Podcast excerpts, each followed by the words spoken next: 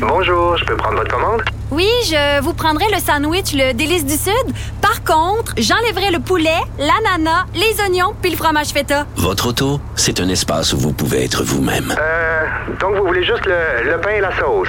Oui, monsieur. Elle mérite d'être bien protégée. Et vous méritez d'être bien accompagné. Trouvez la protection la mieux adaptée à votre auto avec Desjardins Assurance et obtenez une soumission en quelques clics sur desjardins.com.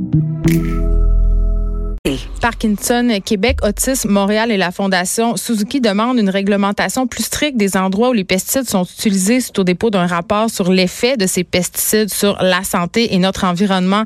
J'en parle avec Louise Enoetier, qui est chef de projet scientifique à la Fondation David Suzuki. Bonjour, Madame Enoetier. Oui, bonjour.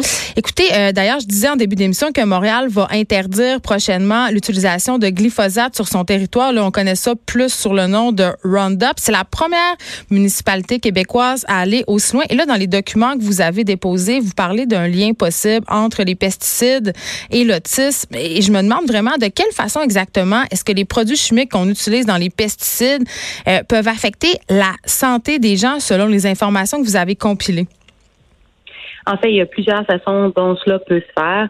Euh, si on regarde euh, du côté de la maladie de Parkinson, euh, l'étude qui a été rédigée par Parkinson Québec démontre que dans la littérature scientifique, hors de tout doute, on voit une association entre l'utilisation professionnelle des pesticides euh, est un, le développement de la maladie de Parkinson. Donc, 10 jours d'utilisation professionnelle, ça double les chances d'attraper la maladie de Parkinson. Et ensuite, euh, si on est exposé durant l'enfance et qu'on est réexposé à l'âge adulte, euh, on a six fois plus de chances de développer la maladie de Parkinson. Et la façon dont ça fonctionne, c'est une maladie neurodégénérative, c'est-à-dire qu'il y a des neurones qui vont littéralement mourir là, sous l'effet des pesticides. Dans le cas de l'autisme, c'est différent. Il y a plusieurs études qui montrent qu'il y a des corrélations, c'est-à-dire que dans des populations qui sont exposées aux pesticides, soit parce qu'ils vivent près des fermes où sont utilisés des pesticides agricoles ou euh, qui sont exposés, par exemple, euh, parce qu'on en a dosé là, dans la mer euh, enceinte, par exemple, on a vu dans son urine des traces de pesticides, mm. ou alors chez les jeunes enfants, on a été capable d'en mesurer. Il y a des corrélations qui montrent qu'il y aurait un développement accru, des, une augmentation des risques de développer l'autisme. Et on a des, beaucoup d'études qui suggèrent a des, des façons biochimiques là, dans le corps que les pesticides pourrait euh, induire des effets euh, sur les, les voies de cellulaires à l'intérieur du corps, dans la biochimie du corps, qui euh, sont présents et marqués chez les personnes qui sont atteintes d'autisme. Donc, on est aujourd'hui avec l'autisme là où on en était avec le Parkinson il y a quelques décennies, c'est-à-dire qu'on a plein de drapeaux rouges qui suggèrent que les pesticides euh, influencent sur le développement des neurones et qui pourraient affecter euh, les jeunes enfants.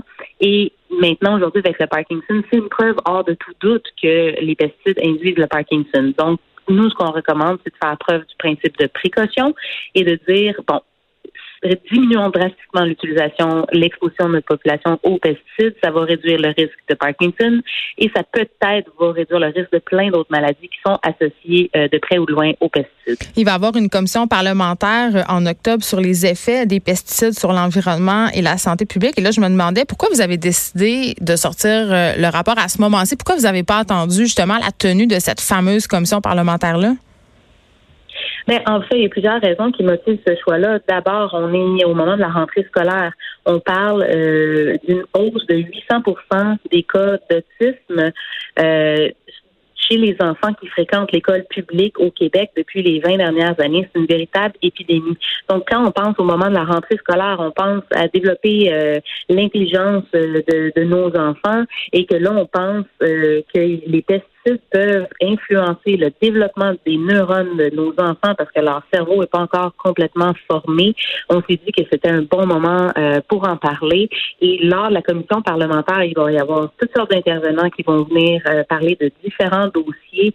Euh, la sortie de nos études vient répondre, en tout cas, à un appel qui a été lancé par l'Union des producteurs agricoles la semaine dernière qui disait on a besoin de plus d'études sur la santé parce que ça inquiète les producteurs. Ils veulent pas être être exposés, ils veulent pas exposer leurs enfants à ces produits-là s'ils sont pas sécuritaires. Donc, euh, c'est un peu en réponse à leur euh, demande qu'on euh, sort ces études-là maintenant. Et quand va venir le temps de la commission parlementaire, on va pouvoir parler aussi de plein d'autres enjeux comme les substituts aux pesticides qui existent déjà soit dans les usages euh, dans les villes, dans les maisons ou dans les milieux agricoles. Merci beaucoup, Madame Louise Hainaut-Etier. Je me déplace tout de suite avec Romain euh, Rigal qui est en studio. Il est pharmacien et coordonnateur au développement des services à Parkinson, Québec. Bonjour, Monsieur Rigal. Bonjour. Euh, quand j'entends ça, je me sens deux choses. Je me sens rassurée qu'on fasse enfin quelque chose, mais en même temps, je serais très apeurée parce que je me dis que ça va être excessivement difficile de revenir en arrière. J'ai l'impression que pendant plusieurs années, on a vécu dans un certain déni par rapport aux pesticides. Absolument. Depuis 50 ans, l'industrie euh, agroalimentaire, parce qu'on ne peut pas l'appeler l'agriculture toute simple, l'agriculture a beaucoup changé pour répondre aux besoins de la population, c'est évident. Les agriculteurs se sont adaptés à un nouveau mode de production. Mais ils se sont adaptés ou parce que je sais pas, il faut quand même vivre dans une grotte pour pas être conscient du lobby immense que constitue Monsanto qui fabrique notamment le Roundup et toutes ces choses-là. J'ai l'impression que les agriculteurs sont comme pognés là-dedans puis qu'on peut plus revenir en arrière parce que justement on s'est habitué à cette productivité. Les consommateurs se sont habitués aussi à avoir des champs qui produisent des légumes parfaits et ce à longueur d'année en quelque part. Là. Les producteurs mais également les consommateurs. Ce qui est important, c'est que vous voyez le nom de la commission parlementaire, c'est la protection de la santé, de l'environnement tout en gardant en perspective la performance de l'agriculture québécoise. C'est évident, il y a un gros lobby qui joue dans le, dans le terrain. Et puis on a exposé les liens justement entre le lobby des pesticides, les, les tout ce beau monde-là, t'es mélangé. Je veux dire, c'est quand même, euh, c'est très, je dirais qu'il y a beaucoup de zones grises dans notre agriculture en ce moment quant à l'utilisation des pesticides, Monsieur Rigal. Oui, mais non seulement je suis pas la meilleure personne pour en parler, je vous dirais que il y a des zones grises, c'est pas la faute des agriculteurs. Mais non. C'est la faute de probablement notre gouvernement qui laisse aller euh, ben, une industrie phytosanitaire. Et aujourd'hui, je pense qu'avec cette commission, euh, le gouvernement va avoir suffisamment de données en main pour prendre des actions. C'est d'ailleurs pour ça que nous, on a écrit un mémoire. C'est pas pour les gens qui ont le Parkinson aujourd'hui, Parkinson Québec a écrit ce mémoire-là pour protéger tous les Québécois et les Québécoises qui pourraient être exposés à des pesticides. Oui, parce que là, Madame Hainaut-Etier l'a bien souligné, il y a des, des, des liens très clairs. C'est prouvé, puis là, corrigez-moi si je me trompe, hors de tout doute scientifiquement que les pesticides, ça cause le Parkinson. Ça ne le favorise pas, ça le cause. Il y a une association qui est très forte. En fait, être exposé aux pesticides, c'est avoir deux fois plus de chances d'avoir la maladie. Cependant, ce qu'il faut savoir, c'est qu'il y a une interaction entre les pesticides et une vulnérabilité génétique. Donc, on a déjà, si on veut, le Parkinson en nous. Il pourrait jamais se réveiller.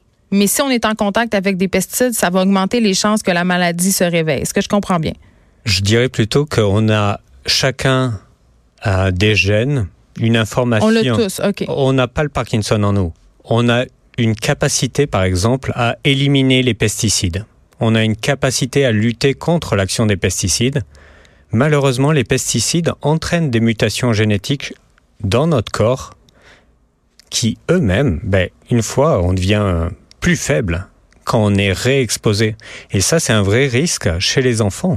Parce que si on entraîne ces mutations chez les enfants, une fois qu'ils sont réexposés à l'âge adulte, leur risque n'est pas deux fois plus important, il est six fois plus important. Donc, c'est pour ça qu'on veut éloigner, euh, si on veut, les pesticides des zones habitées, des zones agricoles, parce qu'évidemment, ces gens-là ont des enfants. Et là, je me demande, depuis quand chez euh, Parkinson Québec, on s'intéresse aux pesticides? Depuis quand c'est devenu un enjeu important, assez pour faire des études, sortir un mémoire? Je vous dirais, euh, depuis six mois. OK. ça fait pas si longtemps. Je m'attendais à plus quand même. Non, non. OK. Mais je pense que c'est un. Mais c'est quoi le déclencheur? Vous n'êtes pas levé un matin en disant, mon Dieu, il faut s'attaquer aux pesticides, là? Pourquoi pas? ben, je, ben, je le sais pas. Je veux dire, ça, me, ça demande de mobiliser des ressources, ça demande de mettre une étude en branle. Mais euh, si, si vous avez décidé de faire une sortie aujourd'hui pour faire le lien entre les pesticides puis le Parkinson, c'est parce que c'est devenu assez préoccupant. Est-ce que les cas sont en hausse? Est-ce que...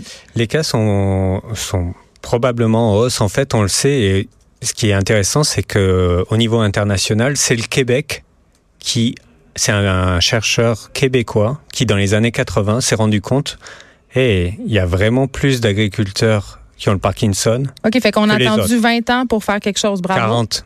Oui, c'est vrai, mon, mon, oui, années 80. Moi, je, je encore dans le déni. Je pense qu'encore qu'on est en l'an 2000. 40 ça. ans. Donc, et aujourd'hui, l'Europe a déjà pris des décisions pour bannir certains pesticides, pour reconnaître la maladie comme maladie professionnelle.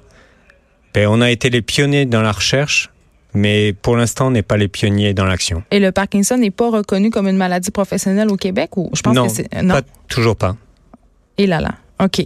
Écoutez, euh, c'est fort inquiétant tout ça, mais je suis quand même contente que la ville de Montréal, euh, puis là, je dis Montréal, mais je pense que ça devrait s'étendre à tout le Québec et que la commission parlementaire sur les pesticides va, en tout cas, j'espère que ça va faire bouger les choses. Merci Romain Rigal d'avoir été avec nous. Vous êtes pharmacien et coordonnateur du développement des services à Parkinson Québec. On s'arrête un instant. Merci beaucoup. De 13 à 15, les